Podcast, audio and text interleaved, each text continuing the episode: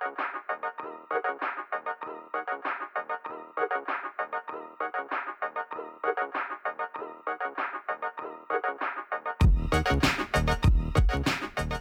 La 51esima puntata della riserva, una delle più attese. Una delle più sudate. Dire. Una delle più sudate nel senso Io sono che già abbiamo... totalmente sudato. ciao Dani, ciao Emma. Ciao, io Abbiamo- sono fresco come una rosa. Sì, però Ci se sono per favore persone- ti richiudi sta camicia che mo registrare con questo... Ma perché non hai i peli tu? Ci sono persone che nascono eh, che non sudano, Sì. che non hanno quei peli che a voi vi fanno sudare. Eh, io so, e che- per cui l'estate è una benedizione. Io sogno i 40 gradi. Mm, vabbè, è un sogno tuo privato che hai tutto il diritto di coltivare. Io Sono e Emanuele pronto- stiamo, stiamo già schiumando in un modo... Sono Quindi- pronto per il global warming. Quindi abbiamo aspettato 10 giorni per fare sta puntata per poi parlare del tempo. e dei Esatto. peli di, di- di Daniele. No, vabbè, salutiamo tutti quelli che ci hanno scritto un po' in posta privata, un po' lasciando, seminando messaggi anche minatori a un certo punto sui vari post della riserva dicendo... Molto assertivi, devo Sì, dire. sì, molto... Vabbè, come Oh, noi, eh? come Mm? noi d'altra Eh? parte. Mm? Allora, che vogliamo fare? Mm? Stiamo crescendo un pubblico a nostra misura. Sì, Giusto, visto li abbiamo anche insultati alla fine dell'ultima puntata. Sì, davvero, non me lo ricordavo. Sì, Gli sì. abbiamo detto... Abbiamo No. detto che sono stupidi. No, no, non Perché? tutti, non tutti. Ah, qualcuno. Vabbè, eh, sempre così dappertutto. Sì, no, no, infatti, infatti è così. Comunque, Anche tra insomma, di noi. Eh, questi giorni sono successe un sacco di cose. Io ho già il dispiacere dei mondiali che finiscono. Cioè, già l'idea che manchino solo sette partite alla fine dei mondiali è un dolore. No, forse otto considerando la finale per il terzo posto. No, sette, Sì, vabbè. no. Vabbè. Sì, sì, vabbè, comunque Vabbè. poche. Cioè, nel senso, è già finita quel- quell'epoca d'oro nella quale c'erano tre partite al giorno. È finita quella in cui ce n'erano. No, invece Tutti io devo dire che mi ero stufato di partite un po' anonime e sciape. A colpa E della gente. invece come sono te. fomentatissimo che ci sono partite serie. eh, mentre registriamo, c'è tra poco ci sarà Belgio eh, Brasile, ci sarà Uruguay Francia. E adesso so- Sì, cioè, so- sì, sono, le bello, parti- bello, sono le partite bello. sensate, insomma. Io Sì, ho sì. una proposta che mh, unisce le vostre due idee. Sì. Secondo me il mondiale andrebbe giocato con dei gironi un po' più grandi. Da una ventina di squadre a giro. No, ma magari che ne so, 5-6 però andata e ritorno. Bello. Andata e ritorno. Mi viene da piangere a Eh, pensare. ottavi di finale andata e ritorno. Sì. eh, nei vari stati. che Mondiale di due mesi. l'estate, Sì, esatto. Ecco, eh, ma- E l'anno in cui ci sono i mondiali, i campionati invece sono più brevi. Oppure sono- non si gioca. non si gioca solo la Champions anche, sì. Oppure fai campionati solo a torneo. La mia, la mia proposta invece è sostituire la- il gioco del calcio per club o il cal- gioco di ca- del calcio per, ehm, con le nazionali. Quindi fare un lungo campionato con le nazionali e fare la Superlega europea che si gioca solo ogni 4 anni. Buona idea. Io, già che ci siamo sulle idee un po' distopiche, ho pensato una cosa l'altro giorno in macchina perché non riuscivo a fare i calcoli Mhm. su quanto tempo mi mancasse per, Per- fare i miei chilometri andando alla mia velocità. Ma sai che esistono i navigatori perché, che ti sì, dicono però ora sono sempre un po' sbagliati. In Io realtà poi lo volevo fare a mente. contro il navigatore per arrivare un arrivare prima. prima. No, eh, sono imbattibili. Ecco. No, è che io non ho, cap- ho capito qual è il problema. Il problema è che i minuti sono fatti, cioè le ore sono fatte di 60 minuti. Hai Io scoperto dico, questa cosa. Perché? No, ma io dico, ma perché se tutte le unità di misura fi- funziona un litro sono 100? Eh, lo so, lo so, Cioè, è una ti- cosa ridicola. Se io ho fatto i calcoli, se facciamo l'ora di 100 minuti, Sì. facciamo un giorno che dura 14 ore e 40 minuti.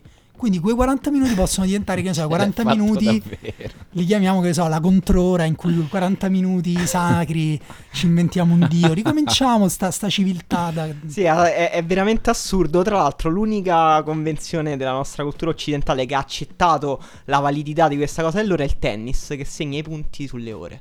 Bellissimo. 15-30. Madonna, che bello, che, che stoccata E questa ho un'altra proposta un po' distopica che è re- trasf- cioè obbligare tutte le eh, che ne so, comunità, diciamo le città o anche i quartieri se sono sopra, diciamo arriviamo a 60.000 abitanti. Sì? Dopodiché ti devi dividere in 15-17 contrade. Perché bisogna fare il palio due Tu volte sei stato l'anno. troppo a Siena ultimamente e questa cosa Quella- ha cambiato guarda- il modo in cui guardi alla civiltà. Tu porti È quella tornato cosa con eh, una mentalità da Tommaso d'Aquino, totalmente Esatto. medievale. Guarda che tu esporti questa cosa, hai creato in equilibrio in, castello. tutto il mondo, non ci sono più problemi di, Sì, di guerre, certo. di incità all'economia rilanciata con tutte le corruzioni sotterranee Calcola che Daniele ormai gira col mantello.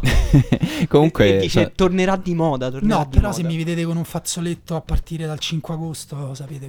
Va bene, comunque sono già due volte che parli di, di distopie, perché insomma in questi giorni ne stiamo, ne stiamo parlando, perché per parlare del nostro contenuto proprio sponsorizzato di Qual, oggi... qual è il contenuto sponsorizzato? Eh, mo, mo te lo dico, vi volevo far riflettere sul fatto che la situazione sociale, mondiale, politica, insomma, sta facendo nascere proprio un nuovo genere cinematografico che è il tu guarda se non andiamo a finire così. Ma quindi ti- cioè, questo è proprio tipo il claim del film, sta tipo sui è- poster. Non è il claim del film. Ma eh. stai parlando tipo del genere distopico, tipo 1984, Eh, sì, tipo un pochino. un film in cui una persona è costretta a sentire nel cervello la musica di Jethro Tull per tutto Ah, il beh, giorno. È una distopia molto pesante. No, non fino a quel punto, però. Comunque- una cosa in tipo Siccome non sappiamo, sappiamo tanto ormai non sappiamo più le strade, ci sono solo i navigatori, non, non abbiamo neanche le indicazioni tipo questa è la contrada dal Deitali. Basta, quindi ci, co- contrade. ci confondiamo le idee e allora tipo uno deve ricaricare il telefonino tutto il film, non riesce a ricaricarlo, non riesce a tornare a casa, beh, finito il film, l'Odissea del 2020. No, non glielo fanno ricaricare, se no non non può tornare a casa perché non funziona il navigatore e lui torna sempre col navigatore. No, non proprio, però, no, cioè nel senso, è quello della distopia è un genere ovviamente che è sempre esistito e il punto è che adesso non lo guardiamo più pensando, madonna, sarebbe una cosa terribile, ma lo guardiamo pensando, ma siamo ancora in tempo per evitare che succeda questa cosa. A me, per esempio, non so, forse ne avevamo già parlato qualche puntata fa, a me succede ogni volta che guardo Handmaid's Tale, Sì, questo perché è un rapporto particolare con la tua fidanzata. no, povera. Eh, però ogni volta che lo guardo mi, mi succede e mi è successo pure guardando La prima notte del giudizio, che è un film che è al cinema adesso, da un paio di giorni, e che ti fa proprio quell'effetto lì, l'effetto ma siamo ancora in tempo, ma è Ho, sicuro ho- ho proprio- capito, ho capito. De- vuoi andare a parare sul fatto che hai paura dei troll che ti perseguitano dopo le cose che hai detto su Klopp, che stanno a diventare poi, un po' un'ossessione. No, prima o no, poi no. gli meneranno davvero. No, a parte che nessuno di quelli che mi hanno rinfacciato la cosa di Klopp è stato sgradevole, erano tutti... Anzi, senza- qualcuno ti ha sostenuto anche quando è uscita la, la Germania. Beh, insomma, poi ecco, poi ne calcio. parliamo di quell'altro grandissimo bluff eh, tedesco. Però no, non ne faccio una questione personale, è più un problema boh, so- sociologico, nel senso che La prima notte del giudizio è il prequel di una serie che conoscerete, che è The, Pu- The Purge, o Certo. La notte Ma del dai, esce il nuovo di The Purge, quindi. Esatto. È uscito. È uscito, è Uscito. Ascolta. E in questa serie si raccontava di, una, di questa società americana, soprattutto insomma a partire dal, dal primo film, dove c'erano questi tassi di criminalità bassissimi, grande, grande soddisfazione. Perché c'erano le contrade? No, no, perché fra le altre cose questa, questa vita perfetta, o comunque migliore di quella che, che c'è adesso, era stata conseguita grazie a questo sfogo annuale che lo Stato concede alla cittadinanza, cioè una volta all'anno per 12 ore. È tutto concesso, ogni crimine vengono sospese le regole, tu puoi, ti puoi sfogare, puoi diventare Sì. l'animale che vorresti essere e O fai... anche no. Ma com'è nata questa idea? In un podcast di tre persone che parlano di calcio? No, no. C'è il film su questo. Adesso c'è... Nei film, nelle serie di film che sono già usciti era una cosa già acquisita, diciamo. Il film che c'è che è al cinema adesso, La prima notte del giudizio, come suggerisce il titolo, perché è proprio la prima, torna indietro di qualche anno e ci fa vedere come, come nasce quello che negli altri film è già un, un rito già consolidato. Invece qua c'è la nascita di questa cosa, di un esperimento che sembra una cosa sociologica, però poi c'è già una mezza infiltrazione militare e poi del più non lo diciamo perché ve lo dovete guardare sostanzialmente. Cioè, Giusto, non però è- insomma diciamo Non che... ho voglia di spoilerarlo, però mi ha messo, m'ha messo una- un'ansia te- terribile. Eh. Cioè, ormai mi mette tutta un'ansia terribile, raga. Posso-. A me non mi sembra una cattiva Neanche idea. a me, c'ho un vicino, c'ho il vicino di sotto che si lamenta del, del rumore eh, che fa il mio cane con le unghiette, dice che gli dovrei mettere i calzini. Sarebbe una bella notte del giudizio, Davvero, così cioè, risolviamo il problema. Sì, Vabbè, ma è scemo. eh, vabbè, eh, non ti- calzini non al ti dico cane. perché squadra tifa. Vabbè, i calzini al cane non si fa. Comunque, insomma, andatevelo a vedere se volete far venire un po' d'angoscia pure voi, perché è un bel film, la prima notte del giudizio, e poi uscirete dal cinema e comincerete a guardare tutti con una certa angoscia. Eh, mi serve il link con i mondiali, fammi, fammi un gancio. Con... Come- Eh, che c'è stata una... Che- for- una- No, che, allo- che quando vanno a vedere il film devono gridare Klopp and Bluff. Ah, esatto, Pensavo. Esatto. esatto, Clop and Bluff, così come giochi. Arrivano dei popcorn dal cielo direttamente. Eh E se sentite, nel- se non siete voi a gridarlo, ma sentite qualcun altro che lo grida, dite anche io amo Simone Conte. ok, mi sembra il modo migliore di stare, di stare al mondo. Quella che viene percepita da un sacco di tifosi italiani come una distopia che sembrava l'ennesima cazzata di tutto sport, invece che sta diventando una cosa che probabilmente è vera, è Cristiano Ronaldo alla Vabbè, Juve. ma è una bufala. Ma dai, ma te pare? Basta, ma basta. Ah, Eh, pure- ah, quindi ah, pure ah, voi della ah. riserva, no? Cioè, quindi Sì. voi il calcio intelligente. Ma ci sarà eh, la, la qualità Ah, del, insomma, del discorso sportivo e poi andate dietro a queste notizie da giornalai o peggio che sono notizie messe in giro per fare aggiotaggio. Perché, ah, è vero, c'è pure la, la versione, la versione complotto. Che insomma, finché non succede, vale tutto. Anche Eh, ma è tutta una, solo un'operazione di marketing. Perché solo- infatti poi Sì, però operazione che- di marketing, se poi non lo prendi, è una figuraccia. Scusa. tu fai l'operazione di marketing, lo prendi e poi lui non segna tre gol in una partita importantissima solo perché ha deciso che vuole segnare tre gol in quella partita e la sua squadra non perderà Mhm. perché Cristiano Ronaldo calcisticamente non è quel giocatore lì.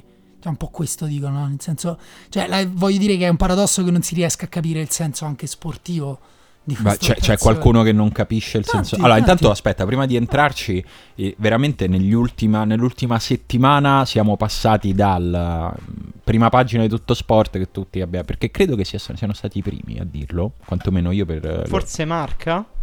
No, dicevo in Italia, Ah. in Italia.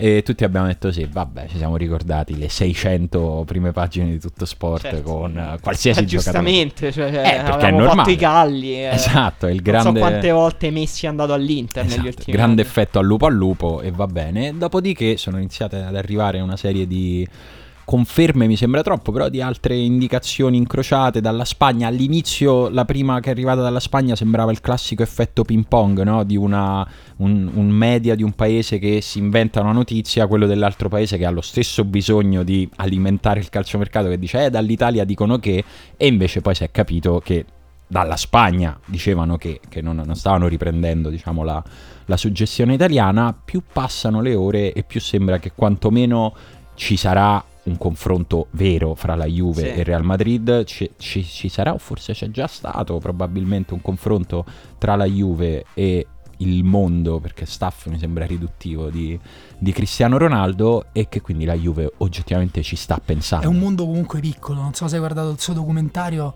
non è una persona con molte relazioni Con umane. molti amici. No. No, Pare oggi è uscita la notizia che un suo emissario eh, domani andrà a controllare per lui la sua futura casa, la sua futura villa su, sarà, un, sulle sarà il langhe. fratello.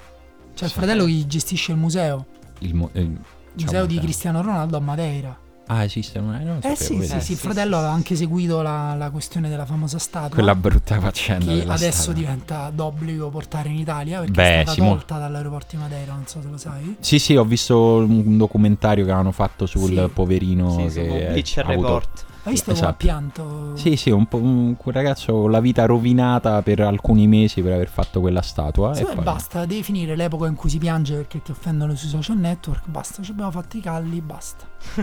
Ci Non- posso- Certo. Comunque sì, questo discorso di Simone per dire che eh, non è ormai si può dire non è, non è inventata, non è una notizia Non è inventata, una non è una trattativa inventata, non è una distopia, è qualcosa che sta in piedi, magari eh, non si ufficializzerà, non diventerà reale, però questa cosa esiste e però c'è stato anche appunto poi i complottari hanno creato questo dispositivo dialettico autoimmune praticamente per Come cui se, tutte le per dispositivi. cui se, se anche le fonti autorevoli, non so, tipo Sky o Reuters, rilanciano la notizia, allora dicono, eh, perché sono tutti d'accordo i poteri forti. Più quindi è autorevole, più c'è sì, il compl- quando viene davvero Cristiano. Ronaldo non è lui, è Esatto. un sosia. Esatto. No, ma il, il punto, al di là di come viene data la notizia, purtroppo questo è un mondo in cui, ehm, per esempio, invece il Real Madrid ha smentito pochi giorni fa la- la- il suo interesse per Neymar, che tra l'altro pare che potrebbe essere anche all'origine della ragione per cui Cristiano Ronaldo vuole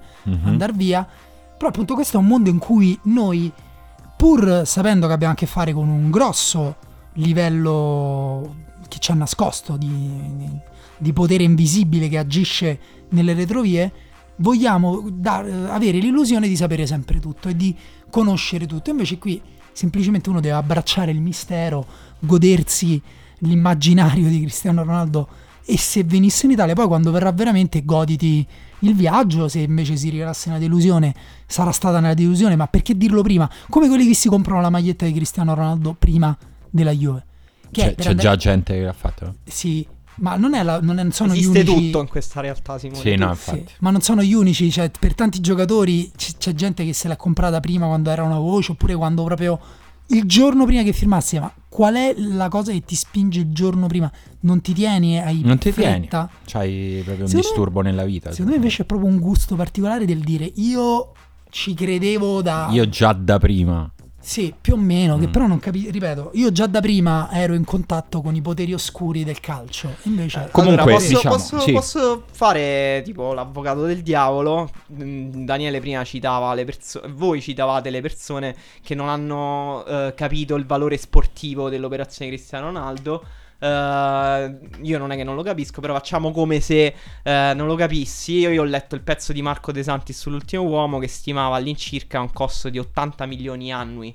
eh, per, per il bilancio della Juve eh, di Cristiano Ronaldo Sì, se fossero confermate se le fossero confermate le parla, cifre, no? esatto, Eh, quindi a spanne, diciamo. Sì. E questo comporterebbe la cessione di un paio di giocatori mm, importanti, diciamo almeno. Eh, non, non possiamo saperlo. Comunque servono dei soldi che la Juve deve liberare al suo bilancio. Questo significa fare delle scelte tecniche. Probabilmente dovrà sacrificare qualcuno. Dovrà prendere una strada in qualche Sì. modo la Juventus. Sì, è chiaro non- che devi modificare, già, Esatto. cioè il Real Madrid era modificato Esatto. su Cristiano Ronaldo Esatto. in anni di lavoro, quindi... Io, io non- quello che vi volevo chiedere, non capisco qual è la strategia complessiva della Juventus, al di là del discorso di marketing, ovviamente, che è, diciamo, poi importante, una parte fondamentale.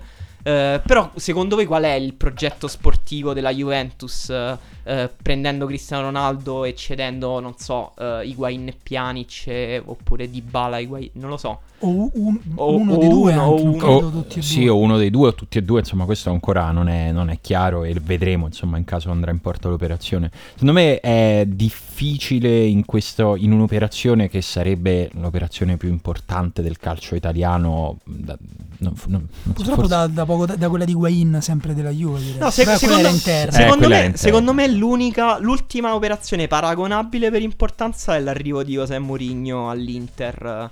Forse sì, pff, sì, forse sì, può avere, può avere senso, però questa avrebbe un'eco mediatica ancora, Ancora superiore, sì. decisamente, decisamente superiore. No, questo per dire che è difficile secondo me scindere il valore sportivo da quello di, di immagine, perché eh, per la Juve prendere Cristiano Ronaldo sarebbe qualcosa che probabilmente eh, darebbe benefici anche al di là della finestra temporale nella quale Cristiano Ronaldo giocherà nella Juve, vorrebbe dire eh, portarti ad, ad un livello ancora più alto che è forse immediatamente precedente a quello che la Juve insegue a questo punto, non so se come dire come un'ossessione, però è chiaro che sarebbe l'ennesimo tassello, il più pesante nella rincorsa di questa benedetta Champions League. Noi quest'anno ne abbiamo parlato tanto di come la Juve abbia deciso un anno fa scientemente di cambiare, di togliere Bonucci, per dire insomma la prima, la prima che ci viene in mente, di provare a cambiare pelle dicendo ok, fino a, fino a qui eh, siamo stati questa cosa, abbiamo dominato nel nostro paese, non ci è bastato per arrivare dove volevamo arrivare, proviamo a cambiare prendendosi un rischio, eh, evidentemente si alza la posta. Sì, ma infatti sono è una squadra coraggiosa. Cioè È, un gra- è con- un'operazione, e fa- volevo arrivare a dire questo, non è prendere Ronaldo che ha evidentemente dei costi tecnici, sportivi, economici che sono strettamente correlati tra di loro, non è un ti piace vincere facile, prendere No. Ronaldo per una squadra del livello della Juve dal punto di vista eh, proprio di budget, dal punto di vista economico e di fatturato, è un rischio. È un rischio mediamente calcolato, ma è un rischio, denota coraggio secondo me.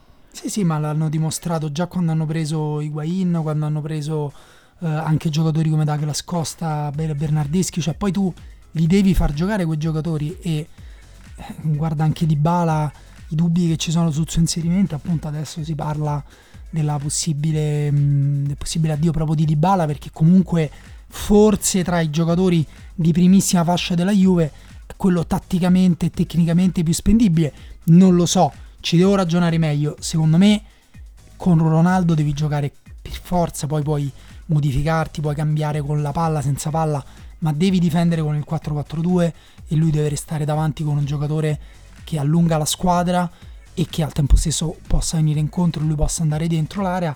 Nel Portogallo gli è, sta- è stato preferito a André Silva Gonzalo Guedes, secondo non me me. ne parlare, guarda, ancora non l'ho superata questa cosa. Cosa? Che hanno preferito Gonzalo No, Guedes. ma io ogni volta che vedevo entrare André Silva, veramente dicevo, speriamo che non, non faccia niente di buono.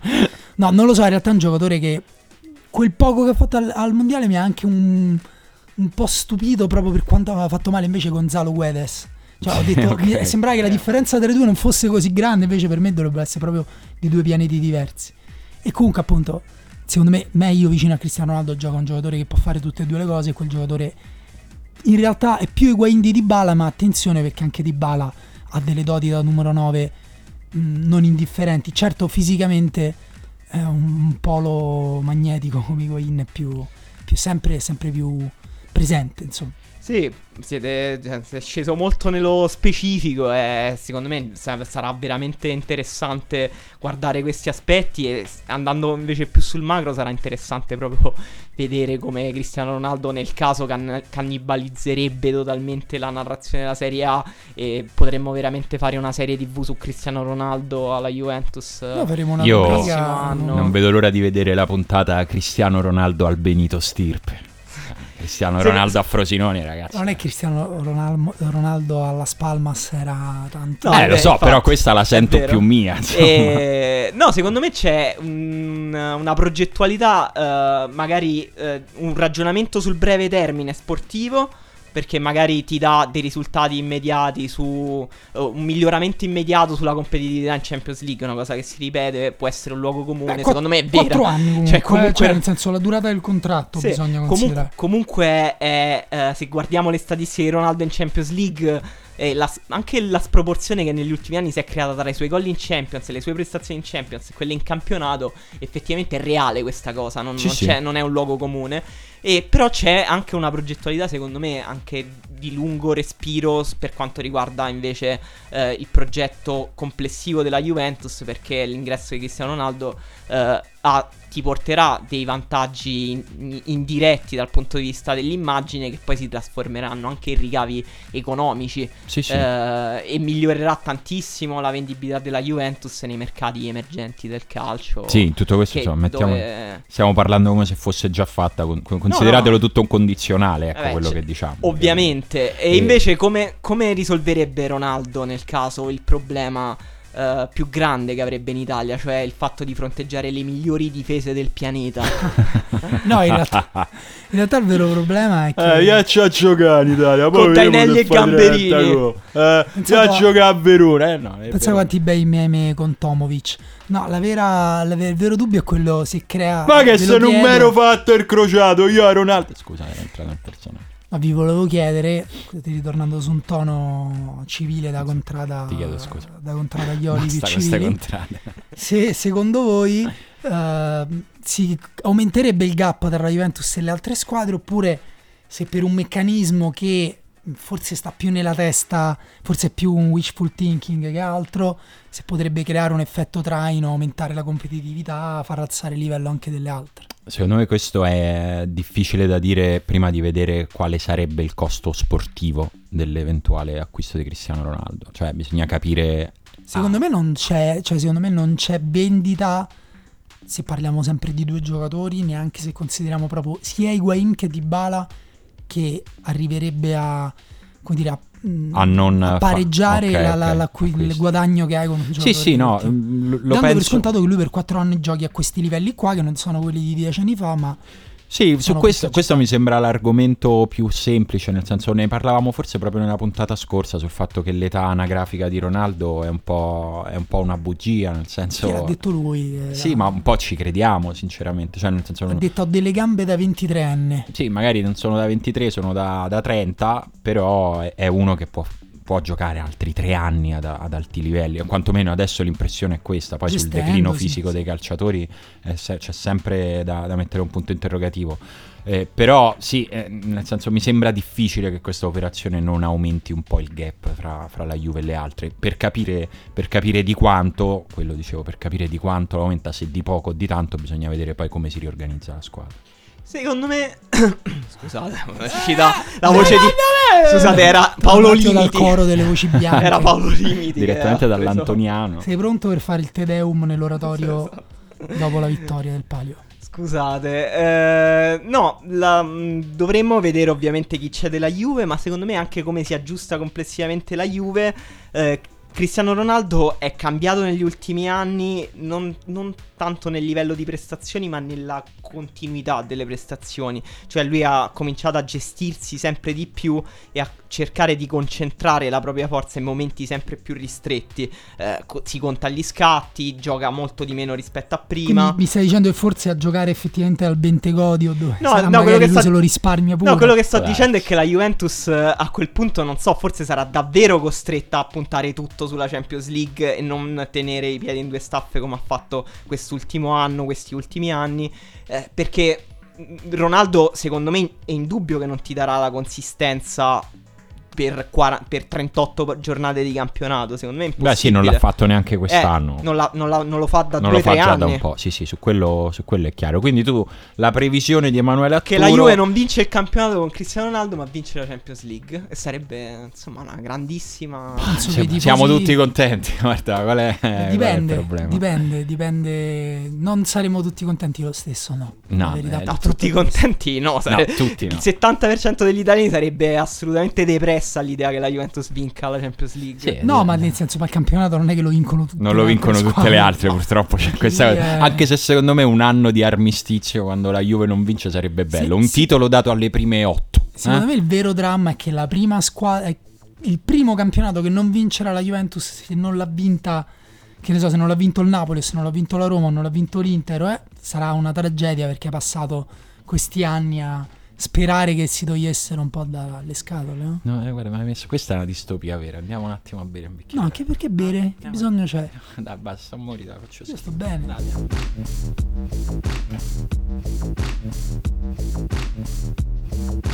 Oh, comunque sì, vabbè, bello Cristiano Ronaldo, bello tutto, però ci sarebbero ancora dei mondiali in corso, dei quali dobbiamo parlare, anche perché, insomma, quei commenti cui diciamo prima, ci hanno chiesto di esprimerci su una serie di cose che poi sono cambiate, perché sono successe, hanno- ovviamente hanno Sono giocato... cambiate. Insomma, rispetto Beh, alle oddio, previsioni sì. nostre iniziali, mi sembra che si sia tutto allineato perfettamente.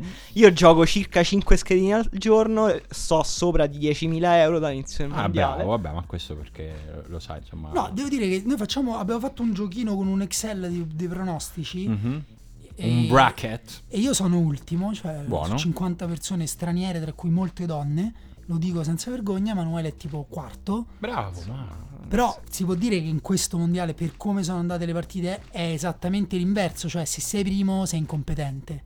Eh, un po' vabbè, vero. questo è un po' rifasse Si con la può, si può dire? No, No, secondo, se secondo me è un po' dire, vero, è- però, perché davvero ci sono state tante sorprese, eh, positive e negative, e parliamone adesso. Insomma, io partirei forse dalla sorpresa negativa peggiore in assoluto di questi mondiali: Faccio... Vabbè, l'Argentina. La Germania. la Spagna. La Spagna. La Vedi, Spagna- questo già il fatto che ne abbiamo dette tre diverse. La Spagna era- l'idea di quanti, quanti gradi di, Esatto. di dispiacere ci sono stati in questo mondiale. Diciamo. mh, Non so se ricordate le categorie che avevamo usato nella prima puntata Sì. del mondiale di questo podcast. La Spagna noi l'avevamo inserita tra le favorite, cosa sì. Che non avevamo fatto per l'Inghilterra per colpa vostra. No, vabbè, questa è veramente Eh, una, io, una io viltà. l'Inghilterra l'avevo inserita. Eh, certo. E la Spagna, però, insomma, avevamo registrato in realtà la puntata prima che venisse esonerato Lopeteghi. Sì. Poi, diciamo, è andato tutto molto velocemente. No, eh, il disastro della. Poi dopo abbiamo, sì, Sì. ne abbiamo parlato, però quando l'avevamo messa fra le, fra le favorite. Sì, ma io forse ce l'avrei messa lo stesso. Cioè anche Sì, sì, sì. dopo, Diciamo cioè. anche dopo la partita contro il Portogallo, la Spagna era tra quelle che mi aveva convinto di più, Sì. proprio per le potenzialità che aveva espresso eh, in una mezz'ora di gioco in cui aveva dominato il campo col pallone e aveva dato l'impressione di poter essere comunque quella squadra tecnica, fondata sulla tecnica, sul dominio del pallone, che comunque riesce a controllare le partite al mondiale. Poi col Marocco, secondo me, si sono cominciate a vedere le prime smagliature.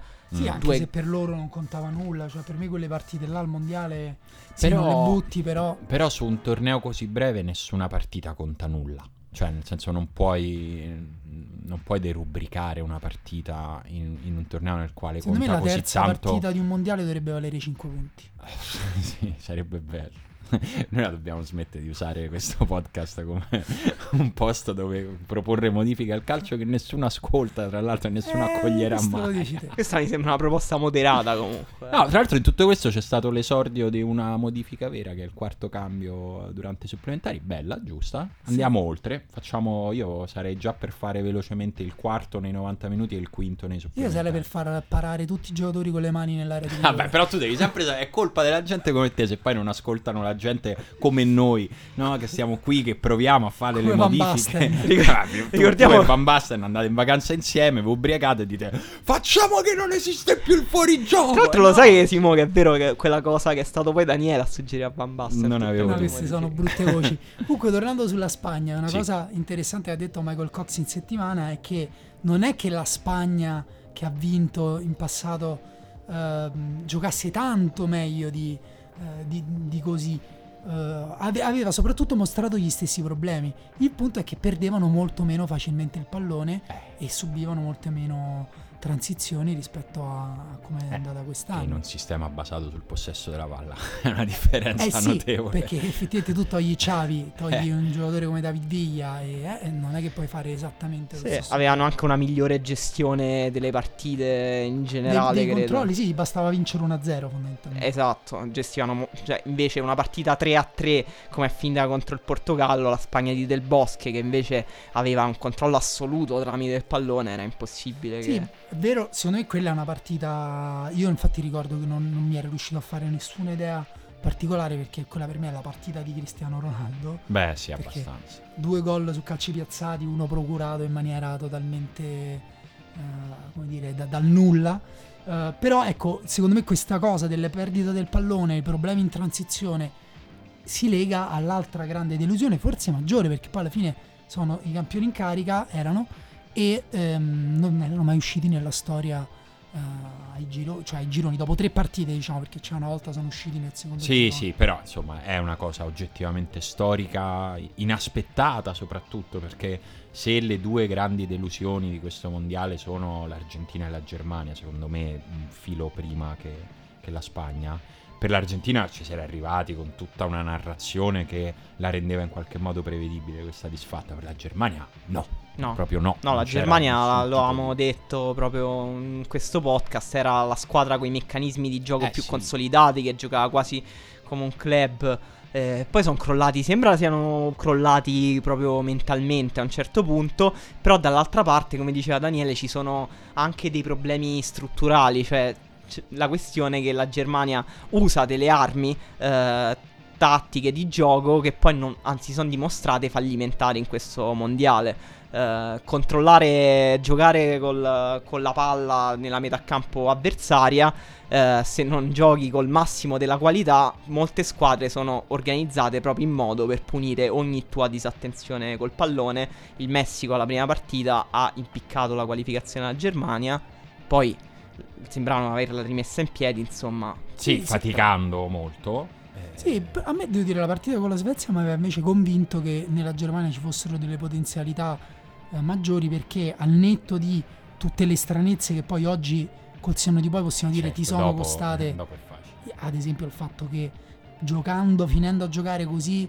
eh, a lungo sugli esterni per crossare per Mario Gomez, perché diciamo la Germania che ha gio- giocato meglio in queste tre partite del mondiale è quella con Mario Gomez Sì. dentro l'area. eh, alla fine perché hai rinunciato a un giocatore come Leroy Sané Sì. che è abituato a giocare largo quando c'è dovuto Esatto. mettere Timo Werner Eh, No. ah, ah, vai No, no, No. che tra l'altro alla fine dei, dei gironi eh, la Germania, se non sbaglio, era la squadra che aveva tirato più volte in porta e che aveva tirato più volte in porta da dentro l'area di rigore. E in questo, secondo me, accenno anche a un'altra, mh, secondo me, delusione di questo mondiale che è stato appunto Timo Werner, che si è dimostrato un attaccante che può andare bene per un certo tipo di gioco, di transizioni negli spazi, invece quando deve fare l'attaccante d'area di rigore è meno bravo di Mario Sì, Gomez. di- Sì, è proprio, è proprio mancato. Era, era il, suo, il suo palcoscenico no? per, per far Sì. capire un po' chi è in questo momento. Non è un attaccante da mondiale. Sì, secondo me la Germania ha pagato una cosa, ditemi se sbaglio, che è ehm, d- lo ha messo in campo la squadra con delle idee molto astratte, cioè quindi appunto anche occupare tutti gli spazi in verticale giusti, andare sulle fasce, mettere eventualmente un centravanti per i duelli aerei, più due, tre, quattro persone che ass- entrassero dentro, fare un gioco con il possesso, palle, eccetera, però poi non ha guardato le qualità dei giocatori, ad esempio questa cosa delle transizioni, poi ci sono più cose per cui la Germania ha pagato già dalla partita con il Messico, eh, ogni volta che ha perso palla sembrava che le squadre avversarie potessero segnarle, però una delle cose è il fatto che i difensori Hummels, Boateng, per non parlare di Süle o, o anche Rudiger, non sono gioco- difensori proprio a loro agio in campo aperto, eh, hanno fatto tanti errori con il Messico, c'è quell'azione del gol credo di Lozano che è insomma, proprio Quella dell'anticipo sbagliato a centrocampo Sì. che poi spalanca il campo della Germania. Quello è veramente forse Esatto. una delle immagini che non ti aspetteresti mai dalla Germania. No? Esatto, e, e in questo caso quindi, cioè, lì proprio stai facendo un gioco che ehm, non è adatto, quindi forse si, si dovrebbe passare da, da- da, mm, creare nazionali organizzate come sono state la Spagna e la Germania in questi anni, con un gioco molto coerente che viene anche dalle federazioni, dai club, a invece a basarsi su un gioco eh, anche un po' più speculativo se vuoi, perché per le grandi squadre, perché contro hanno trovato tutte squadre molto organizzate, anche la Spagna alla fine è uscita eh, contro una squadra che si è organizzata mettendosi dietro, non sbagliando nulla e è sbagliato, è bastato, scusate. E mm, sai qual era una squadra proprio che non aveva nessun tipo di organizzazione? L'Argentina. Eh, sull'Argentina, devo dire, abbiamo, abbiamo già detto tanto. Si fa, era riusci- è riuscita in qualche modo a conquistarsi quest'ultima occasione, che poi ha dato, ha dato vita forse alla partita più divertente fino Sì. adesso di questo mondiale. So Insieme se- a Belgio-Giappone, forse. Belgio-Giappone, insieme anche a Spagna-Portogallo, che rimane una partita super divertente di questo mondiale, nonostante fosse quella inaugurale per entrambe le squadre. E però l'Argentina, insomma, non, non lascia niente, non so come dire. Ha molta amarezza. sì, no, lascia No, molta amarezza. Molto senso del dramma, del... Sì. Brutte foto No. di mercato. Non lascia niente di calcistico. Veramente, foto di pensi- Messi triste. Non c'è una cosa che, che gli argentini, o ma neanche que- in generale chi, chi poteva avere simpatia, ricorderà come qualcosa di bello. Di questa- Molti meme su Maradona, belli. molti meme su Maradona e vi No, chiedo forse il gol di Messi il gol di. Messi che però diventa comunque un, un punto di amarezza perché pensi comunque ha fatto solo quello Quanta bellezza sprecata. eh un pochino sì vi chiedo secondo voi eh, ha pesato di più lasciare a casa Sané per la Germania o Icardi per l'Argentina E no, l'Argentina sembrava proprio una squadra che dipendeva totalmente dai singoli.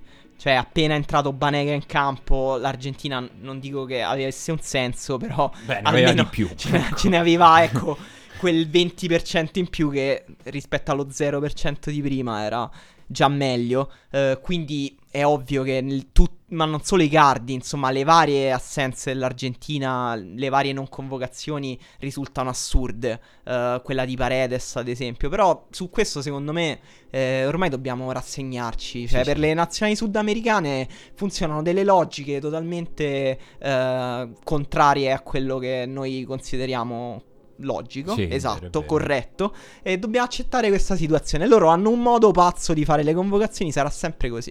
Altra grande delusione è la Polonia ragazzi. Eh, Sì, cioè altra- ovviamente un forse è grado la squadra peggiore. Eh, forse sì, cioè, nel senso-.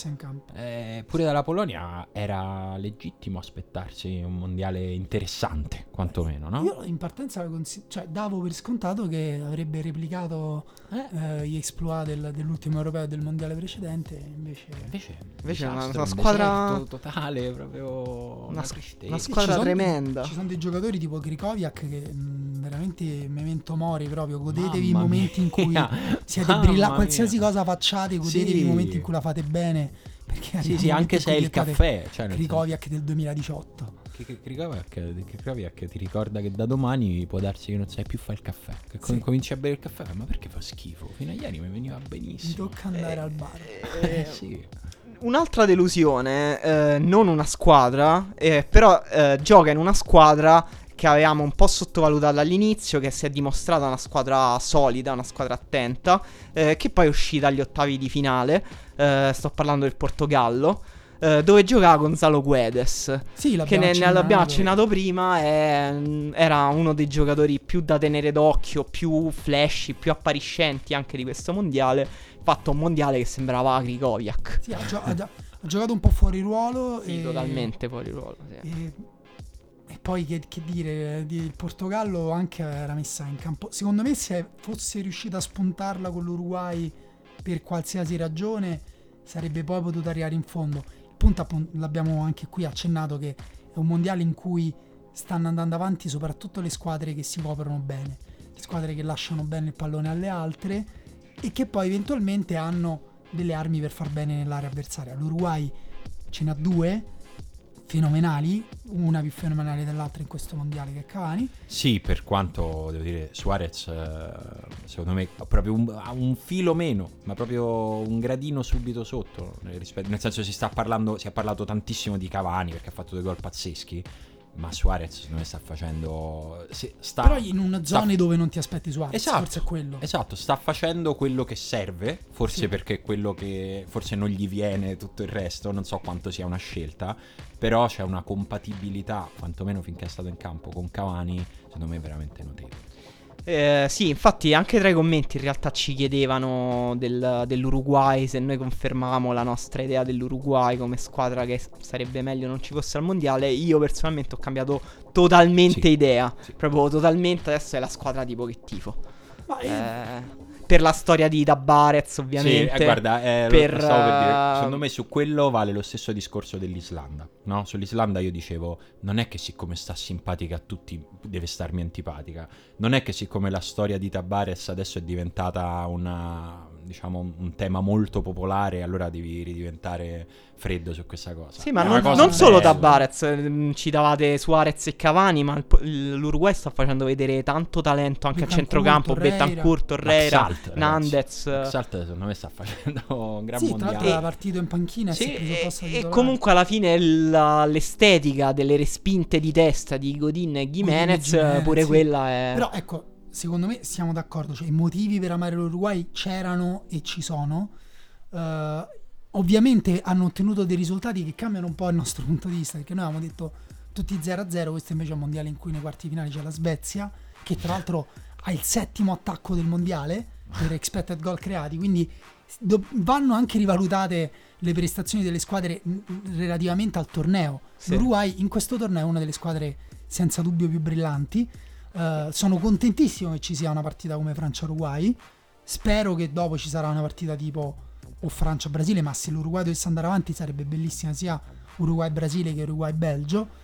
Però ecco, non so se è la squadra a cui vorrei vedere alzare la coppa, se non per motivi emotivi, da Barez, Per eccetera. quello. Però per il livello, per il gioco, resto ancora in attesa che una squadra mostri eh, un gioco più brillante, che faccia una performance più, più dominante. Sì, altre. diciamo come, come dicevi tu, eh, si stanno affermando tutte squadre che basano la loro identità su una grande solidità difensiva e eh, ci sono due sorprese di questo mondiale che sono appunto la Svezia e la Russia, però con gradi diversi.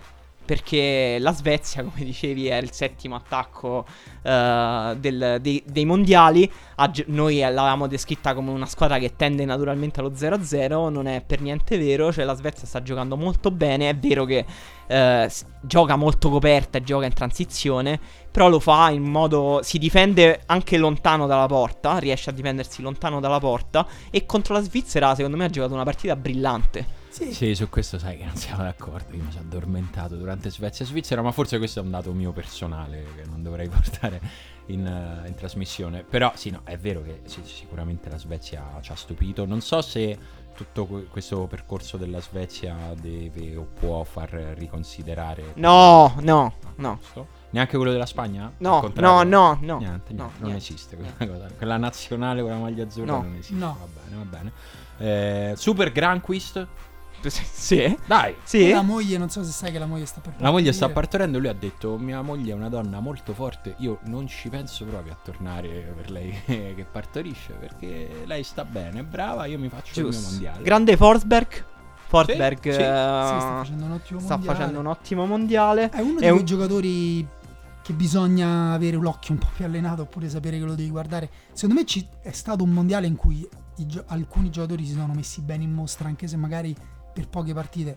Mi viene in mente Bernardo Silva nel Portogallo, abbiamo parlato male di Gonzalo Guedes, invece Bernardo Silva ha dimostrato potenzialità di altissimo livello. Nell'ottavo di finale, in una partita contro l'Uruguay, Bernardo Silva ha fatto una partita mostruosa. Secondo Esatto. me, una delle migliori prestazioni individuali di questo, di questo mondiale. Però se ne è parlato pochissimo perché, perché il risultato, il risultato, perché cosa. era la Sì, sconfitta sì, sì. di Ronaldo, lo stesso giorno dello- dell'eliminazione di Messi, quindi c'era una serie di temi che si mangiavano il povero Bernardo Silva, ma ha fatto una partita veramente Sì, pazzesca. un altro giocatore appariscente, invece più appariscente di cui si è parlato molto, Irving Lozano, che ha fatto un grande Dai, mondiale. di lui si è parlato. Probabilmente sì. di lui si è Anche parlato. di Isco che però appunto anche qui Sì. l'uscita della Spagna forse ha messo un ha po' ridimensionato un po'. Uno di cui non si è parlato, si è parlato molto poco, è Shibasaki del Giappone, che è una mezzala eh, che è Sì. da, da anni considerato il più grande talento giapponese e che in questo mondiale si è rivelato a un livello... E lì, e lì arriviamo secondo me alle sorprese positive perché appunto Eh il sì, Giappone eh, penso che a detta di tutti sia la squadra che, che ha fatto innamorare più persone poi alla fine al mondiale in corso fa un po' ridere perché Quella che avevamo presentato come la nazionale degli stronzi, tra l'altro. ricordiamo. sì, sì. Quella ma è dell'ammutinamento. tutto, è tutto vero ma guarda che i tifosi italiani del Giappone che esistono eh, per qualche strana ragione ciao Daniele Ciao Daniele. e, mm, hanno cambiato idea al torneo in corso, Eh, nel certo. senso hanno detto vabbè ok sta funzionando questa controriforma dei- delle vecchie, come dire, la vecchia guardia che ha ripreso il potere, però finché dura godiamocela, effettivamente dei giocatori hanno fatto ottime prestazioni come Shibasaki, eh, la- c'è la sorpresa Emanuele ha detto della Russia che ha anche qualcosa di positivo, non solo la tanta corsa, non so se sai che nelle prime partite sono stata la squadra che ha corso di più del mondiale, ma ad esempio anche un giocatore come Giuba, un giocatore Sì. Strano, funziona tantissimo al Molto mondiale. divertente. Beh, è proprio, be- è, è- è proprio una delle creature da mondiale. Ma secondo no? me Sì. una regola che dovrebbero tutti seguire è portarsi un attaccante gigante al mondiale. No, no, è... No, questo è al di là degli scherzi. Il mondiale, secondo me, ha dimostrato che senza un attaccante d'area di rigore non puoi andare da nessuna parte. Esatto. Il Marocco è una nobile caduta di questo mondiale per aver rifiutato. un attaccante Esatto, proprio- Sì. Ha rifiutato la volgarità di questa idea che Basta, servisse sarà segnare. forte Segnare, madonna, ma che è il 900? Però Basta. guarda che numerello. Che Eh, guarda. faccio. Esatto, invece, invece gli attaccanti d'area di rigore in questo mondiale stanno funzionando tantissimo. Tipo Harry Kane. Eh, tipo, anche Lukaku. Harry Kane, cioè definirlo un attaccante d'area di rigore è, è, è una parte del suo lavoro. Cioè, è stato il giocatore, il singolo giocatore che ha sconfitto la Colombia Sì. Ah, negli ottavi di finale, più o meno. Quanto Cioè, mi è non- dispiaciuto non eh, vedere James Rodriguez in campo in quella partita. Però Sì. hai visto Jerry Mina. Sì, è vero, ho visto ieri Mina, però mi è dispiaciuto tanto. Anche perché, fra l'altro, credo che Rodriguez abbia il gesto tecnico che più mi è entrato nel cuore fino adesso in questo mondiale. È l'assist di eh, Rodriguez per quadrado in campo aperto. Eh, sì. Quel 3-0, non mi ricordo più contro, contro La. Polonia. Contro la Polonia era? Sì. Sì. Quella palla data a centrocampo, un'apertura bellissima. Sì, James Rodriguez e Quintero insieme erano i due piedi sinistri forse migliori insieme a Messi del mondiale, però Peccato. eh, ci sono una serie secondo me di sorprese che sono un po' sfumate nel nulla, che sono appunto la Colombia, il Marocco, perché comunque il Marocco è p- forse la squadra, poi l'ha fatto un punto, però se avesse fatto zero punti sarebbe stata la squadra della storia del mondiale a giocare meglio facendo zero punti. meno, sì. Perché alla fine poi il Marocco è uscito con- dopo due partite Gol no, preso subendo- dall'Iran. al 93esimo Autogol e- forse, sì, forse Autogol, autogol. autogol. E poi, E poi contro il Portogallo in una partita minuti. equilibrata, però. Partita Cioè, entra- equilibrata. entrambe le partite, sia Iran. Con l'Iran meritava più il Marocco. 1 Sì, 0 eh, in tutte una- e due. 1-0 in 1-0 tutte e due. in Col, tutte e due, col Portogallo. dal mondiale con due gol presi perché non hai l'attaccante non hai potuto fare neanche un punto. Poi c'è la sorpresa, altra sorpresa sfumata, quella dell'Iran che è arrivata vicinissima nella partita col È Portogallo vero. Sì. a strappare Ha un'unghia. Tra l'altro quella partita l'ho vista in Portogallo e ho visto proprio il, il gelo scendere sul popolo. Poi hanno detto: Ma saranno gli italiani che si stanno a vedere sta partita con noi che portano male? No, no, no, non hanno pensato quella cosa. Devo dire il grande entusiasmo per la trivela di Quaresma è stato bello da vivere lì. Bellissimo. Cioè, proprio impazziti tutti completamente. Non è esistito Cristiano Ronaldo dopo quel gol. Cioè, proprio era solo Quare- Quaresma ovunque. Quaresma Bellissimo. a Hai portato una maglietta? No, l'ho Cito è altre tutto l'affetto che hai per me. tre sorprese. il da- Perù, Sì, il Perù, un'altra nobile caduta de- nel mondiale. poverino, perché col gioco propositivo in avanti purtroppo hanno preso le sveglie, però se ne sono andati con una grande vittoria finale di- con gol di Carrillo e di Vero. Adonis Guerrero. È vero. Eh, cito altre tre sorprese dal mazzo. Eh, il Senegal che ha giocato molto meglio di Altra quanto grande delusione esatto, di quanto ci alla fine. aspettassimo, però appunto è stato eliminato dal Giappone. Sì, E cartellini. la Danimarca che io pensavo fosse molto peggio di come è stata, una squadra no, zero entusiasmante, zero spaccato, che meritava meno del Perù, ribadiamo questa cosa. Sì. Però- però, però- poi t'ha anche lì- dato, però- però- dato quel momento Esatto. lì, Anche lì il. Perù è uscito fondamentalmente perché ha perso la prima partita con la Eh, Danimarca e poi aveva sì. Un calendario peggiore. Eh, sì. Sì. Perché dopo lui gioca con la Francia e la Danimarca no, quindi la Danimarca ha giocato con le riserve della Francia. Però, Eh, poi, però poi un po' ci ha, ci ha ripagato un po' la E Danimarca, dai. Non lo so. E l'ultima sorpresa che volevo citare, Ante Rebic, che Ante giocava in Italia in Eroe. una Fiorentina dimenticata. Io e sono... adesso sta distruggendo le fasce dei È mondiali. Rebic mania, ragazzi. Proprio mi fa, mi fa impazzire come sta giocando questo mondiale. Sì, ha preso forse qualche ormone della crescita Chi siamo o della noi per cattiveria. Ci sono gli ormoni della cattiveria. In Croazia sì, credo che nascano proprio na- nelle rocce dietro, dietro le Forse con montagne. Rebic fanno tipo i cani da combattimento prima, gli strizzano i testicoli e lui entra con Bello. Tra l'altro, se- tra l'altro sembra bello. anche un cane, sembra un husky Rebic, Sì. se ci fai caso. Vagliela di, vai. un grande completo. Ci sono una- altri giocatori itali- che hanno giocato in Italia che sono un po' protagonisti di questo mondiale, fa anche un po' ridere a pensarci. Ad esempio, il miglior giocatore del Brasile, possibile squadra candidata alla vittoria finale.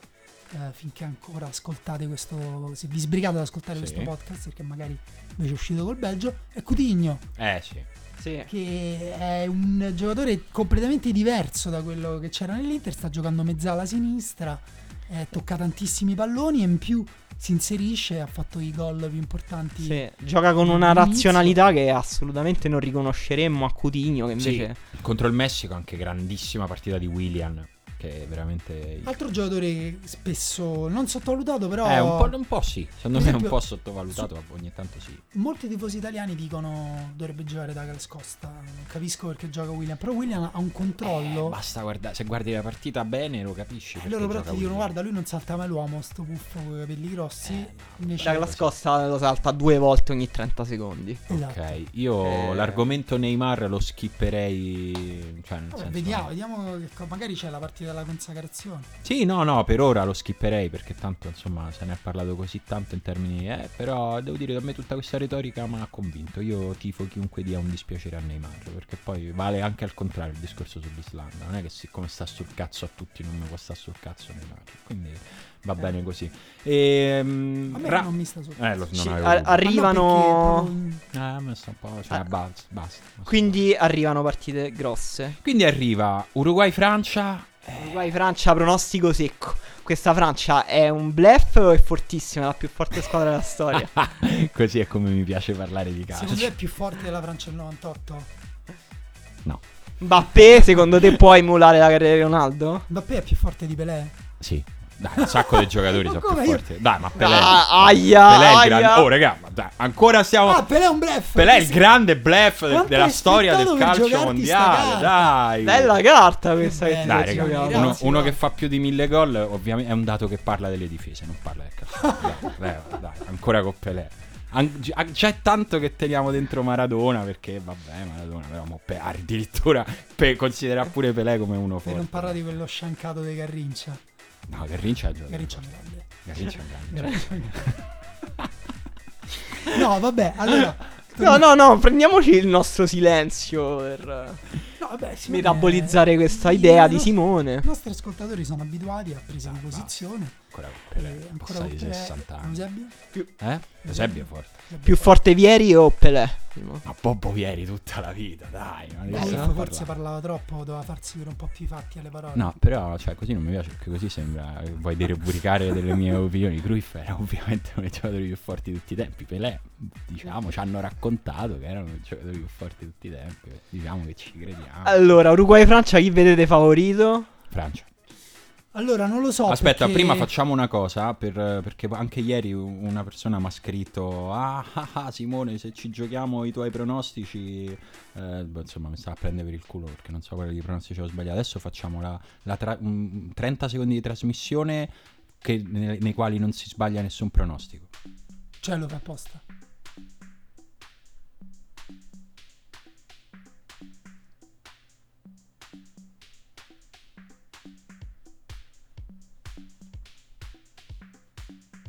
E ok, e questa era la trasmissione per quelli che gli piace quando non si sbagliano pronostici. Sono stati bravissimi.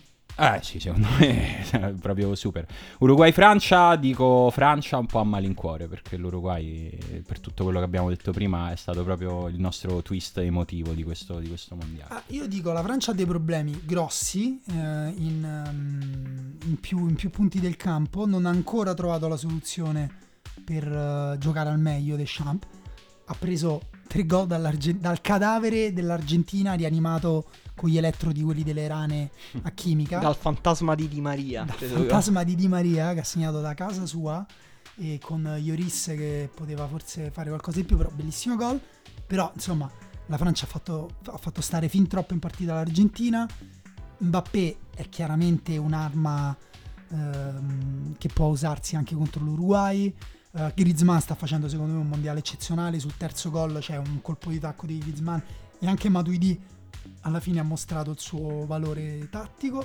Kanté pazzesco quando c'è disordine e può andare dove gli pare. Pogba ha dato la palla a Mbappé che poi non ha segnato, però gli ha dato una palla stupenda. Anche Pogba secondo me sta facendo un buon mondiale. Ho dei dubbi fortissimi sulla Francia quando difende nella propria area di rigore.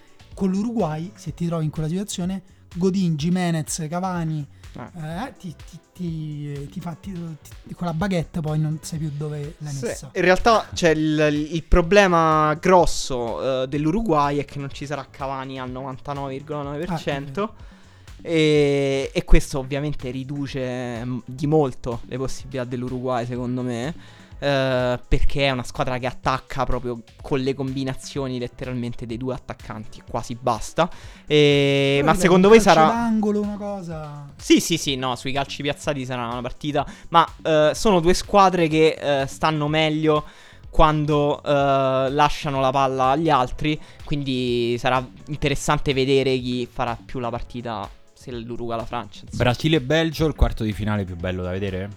Secondo me sì. Sulla carta Sulla sì, carta. anche Allora, Inghilterra diciamo- Colombia doveva essere bella Allora, invece. diciamo, sulla base di quello che abbiamo visto fino ad ora è quello che aspetto di più.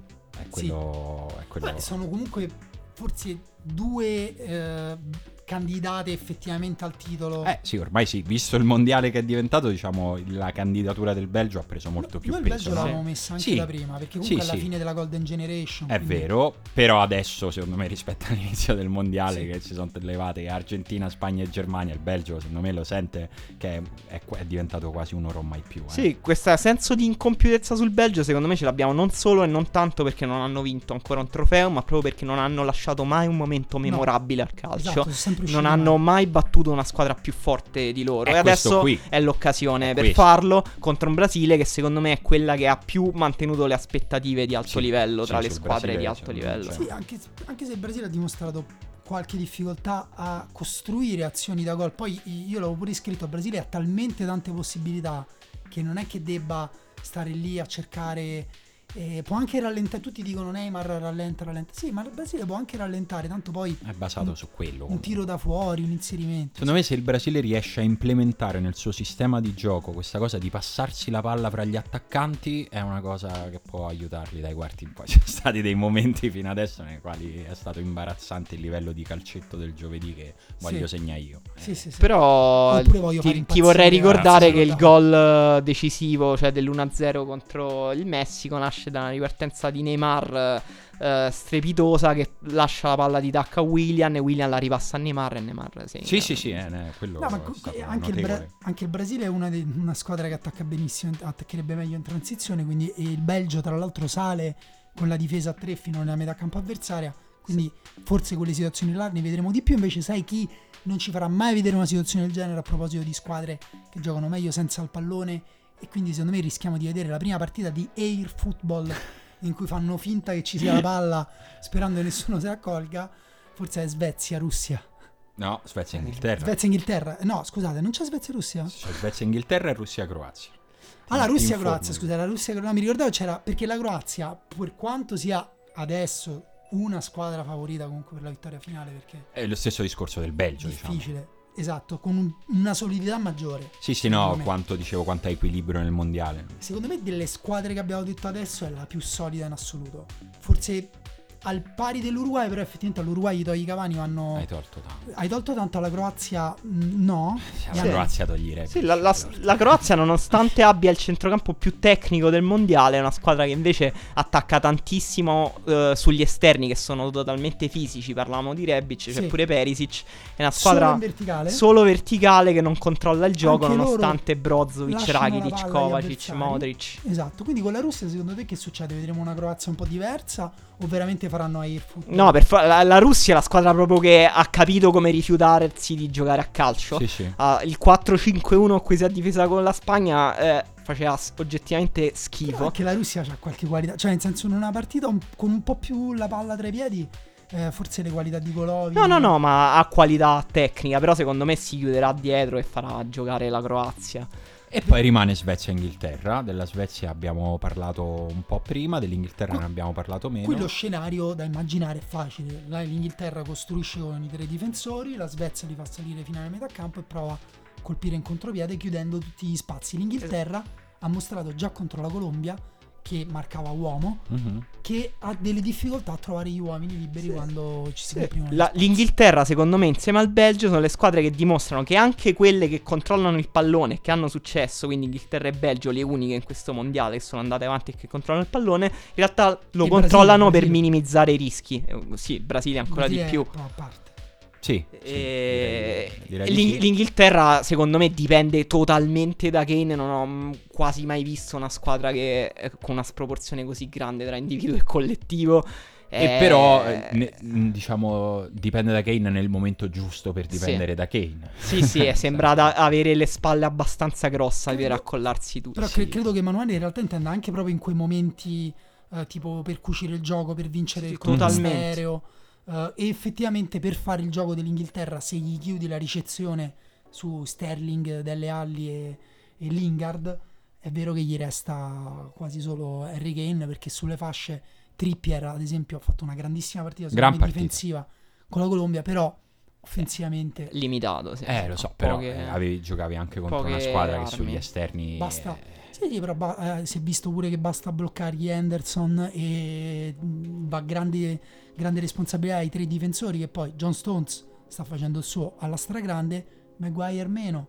Mm. Sì, bisogna, diciamo, la Colombia ha impostato una partita sporca, molto fisica, e l'Inghilterra ha dimostrato pure di saperla reggere quel tipo di partita. Ecco, la... Porca molto fisica, si può dire che gli inglesi hanno floppato tanto quanto Neymar in quella partita, bastava Cioè, un hanno simulato. tocco. Sì, sì, sì, no, Sì, ma la è- è- Colombia per, anche un questo, per questo dicevo che sono riusciti a reggere quel tipo di impatto. E secondo me con la Svezia, la Svezia lo sappiamo farà lo stesso. mm, secondo me ha poche armi per metterla in difficoltà Comunque, l'Inghilterra. Quando hai detto che era una partita dallo scenario facile, prevedibile, pensavo che fosse l'Inghilterra che esce ai rigori.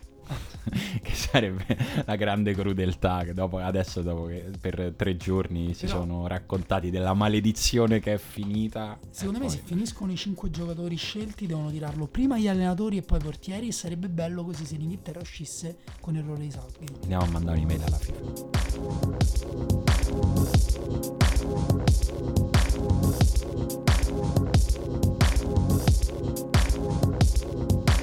Oh, siccome in questa puntata abbiamo parlato della prima notte del giudizio, il film che è al cinema, che è il prequel di The Purge, tutta la serie che è uscita nelle- negli anni passati, vi abbiamo chiesto quali giocatori secondo voi se la caverebbero meglio e quali invece se la vedrebbero brutta in un mondo senza regole, senza codice penale, insomma in un mondo nel quale quelle- quell'assenza di regole della notte sarebbe sempre e vi Sì. siete dati da fare. direi. Bellissime Cioè, risposte. La differenza rispetto alla quotidianità è che non lo puoi fare solo con un certo tipo di persone. Esatto. Esatto. esatto. Puoi farlo con tutti. Eh, tutte bellissime risposte. Emiliano E, dice: non, e non hai neanche bisogno di una divisa. Anche, anche puoi farlo, lo puoi fare e Lo basta. puoi fare e basta. Emiliano dice Capitan Godin sopravvivrebbe meglio. eh, che in un impeto di altruismo e generosità salverebbe anche Neymar da morte certa. Che bello, quella è proprio la storia, proprio il film.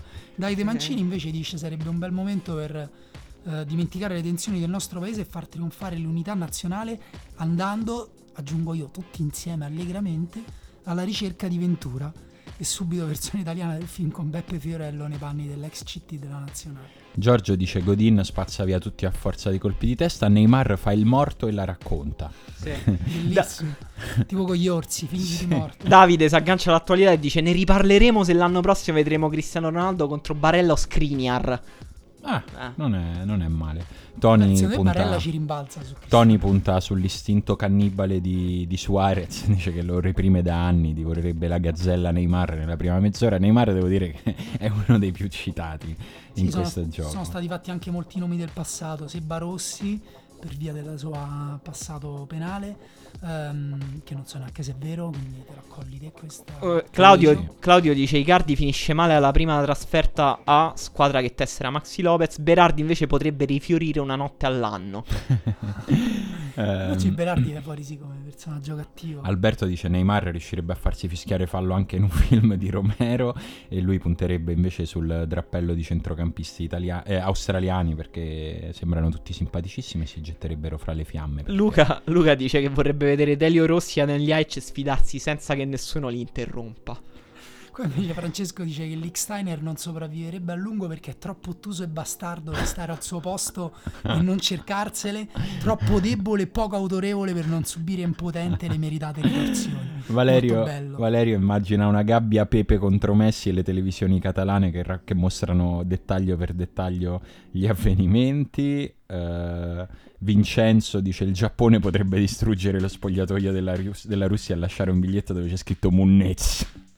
Giorgio ha detto che Bonucci è quello che nei film fa lo stronzo e si mette sempre dietro a quelli che sono grandi e grossi e si sacrificano, poi quando tocca a lui e stanno per impalarlo, fa quella battuta che te lo fa stare simpatico e dici vabbè va salviamolo. Secondo me no, fa quella battuta e dice adesso ti impalo dal contrario, Sì. piano piano. Può darsi. Eh, Daniele ipotizza uno scenario molto complesso. Eh, la culebra Carrillo e il depredador Guerrero farebbero amicizia con Cavani e Godini e il mondo sarebbe loro. I soldati Jimenez, Torreira, Vincula, Gallese, Maxi Pereira, Maxi Gomez sarebbe un team perfetto. Singolo invece tipo Royal Rumble credo invece rimarrebbero Ziuba, Cristiano Ronaldo, eh, Milinkovic Savic e Lukaku. Credo vincerebbe ancora Cristiano Ronaldo. Neymar fuori mangiato vivo da Martin Caceres dopo 4 minuti. Invece c'è chi Neymar lo salva perché Luigi dice come nel film i super ricchi tipo Neymar non correrebbero alcun rischio. Vedrei male gente, gente come Cassano Cerci. mi piace, mi piace, mi piace C'è molto. Edoardo che invece parla di Ibra e dice giustamente oltre all'aggressività dalla sua un'infarinatura di arti marziali. Poi aggiunge, secondo me è molto azzeccato, diciamo che se la caverebbe male tutta la nazionale saudita che dovrebbe dotarsi di un po' di muscolatura in più per sopravvivere. Emanuele ti, Emanuele, ti voglio dire questa cosa, l'Arabia Saudita mi ha fatto pensare che tu avresti potuto giocare al mondiale. È vero, è vero, nell'Arabia Saudita avrei potuto giocare bene. Io continuo sul filone Neymar dove Alessandro dice dovrebbe imparare a restare in piedi per restituire ogni colpo subito, sarebbe un campione di MMA. Grande affetto quindi, grande anche Eh sì, fiducia grande dimostrazione di qualità. stima. Jacopo- Morimoto morirebbe prima di subito. Mm. Bella citazione. Esatto. Eh, Jacopo Domagoj Vida ucciderebbe tutti in una prima notte del giudizio, compresa la sua famiglia, alla quale in realtà vuole molto bene. Domagoj Vida è un bellissimo nome. Luca Sì. dice che Svezia e Islanda tipo blocco unico non avrebbero rivali e dice che The Purge è uno dei suoi film preferiti e dice non mi qualifica un granché, però vabbè perché Luca eh, non c'è niente di male. Simone, ricordiamo a tutti qual è Qual è? la tua band preferita. Qual è? Coldplay, no? Vaffanculo. Davide Eh, invece rivanga la coppia di attaccanti Cantona Akinfewa per conquistare il mondo, Eh, ci sta. Ci sta. Davide dice due sole parole, Pasquale e Bruno. eh, insomma, Francesco dice: A me piace molto l'immagine di Medella acquattato tra i cespugli, il viso cosparso di terra e fango a nascondersi e a tendere imboscate mentre si prende cura di uno spesato Antonio Cassano. Andrea risponde con una gif di Vinnie Jones che forse c'è in questo film. No, in realtà sapete chi c'è in The Purge la prima notte del, del giudizio? Marisa Tomei.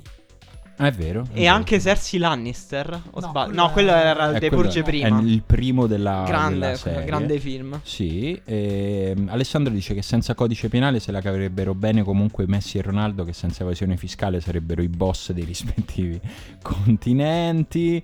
Eh, ma Igor dice anche che Mercato è il tipo simpatico che ma un po' goffo che lascia- ci lascia subito le penne. E Mercato è vero che l'abbiamo detto eh, un pochino che, sì. che è brutto antiestetico, però è vero che io ado- adotterei un mercato. Adottiamo, adottiamo un mercato. Ragazzi, ci risentiamo tra qualche giorno, probabilmente con un mondiale ancora da decidere, direi. Sì, beh, sì. Eh, Sta- state in campana. A meno State che non in torni campana. in settimana bianca. tipo. Sempre settimana bianca. Io, guarda, non credo. Grazie per averci ascoltato. Alla prossima. Ciao. Ciao. Ciao.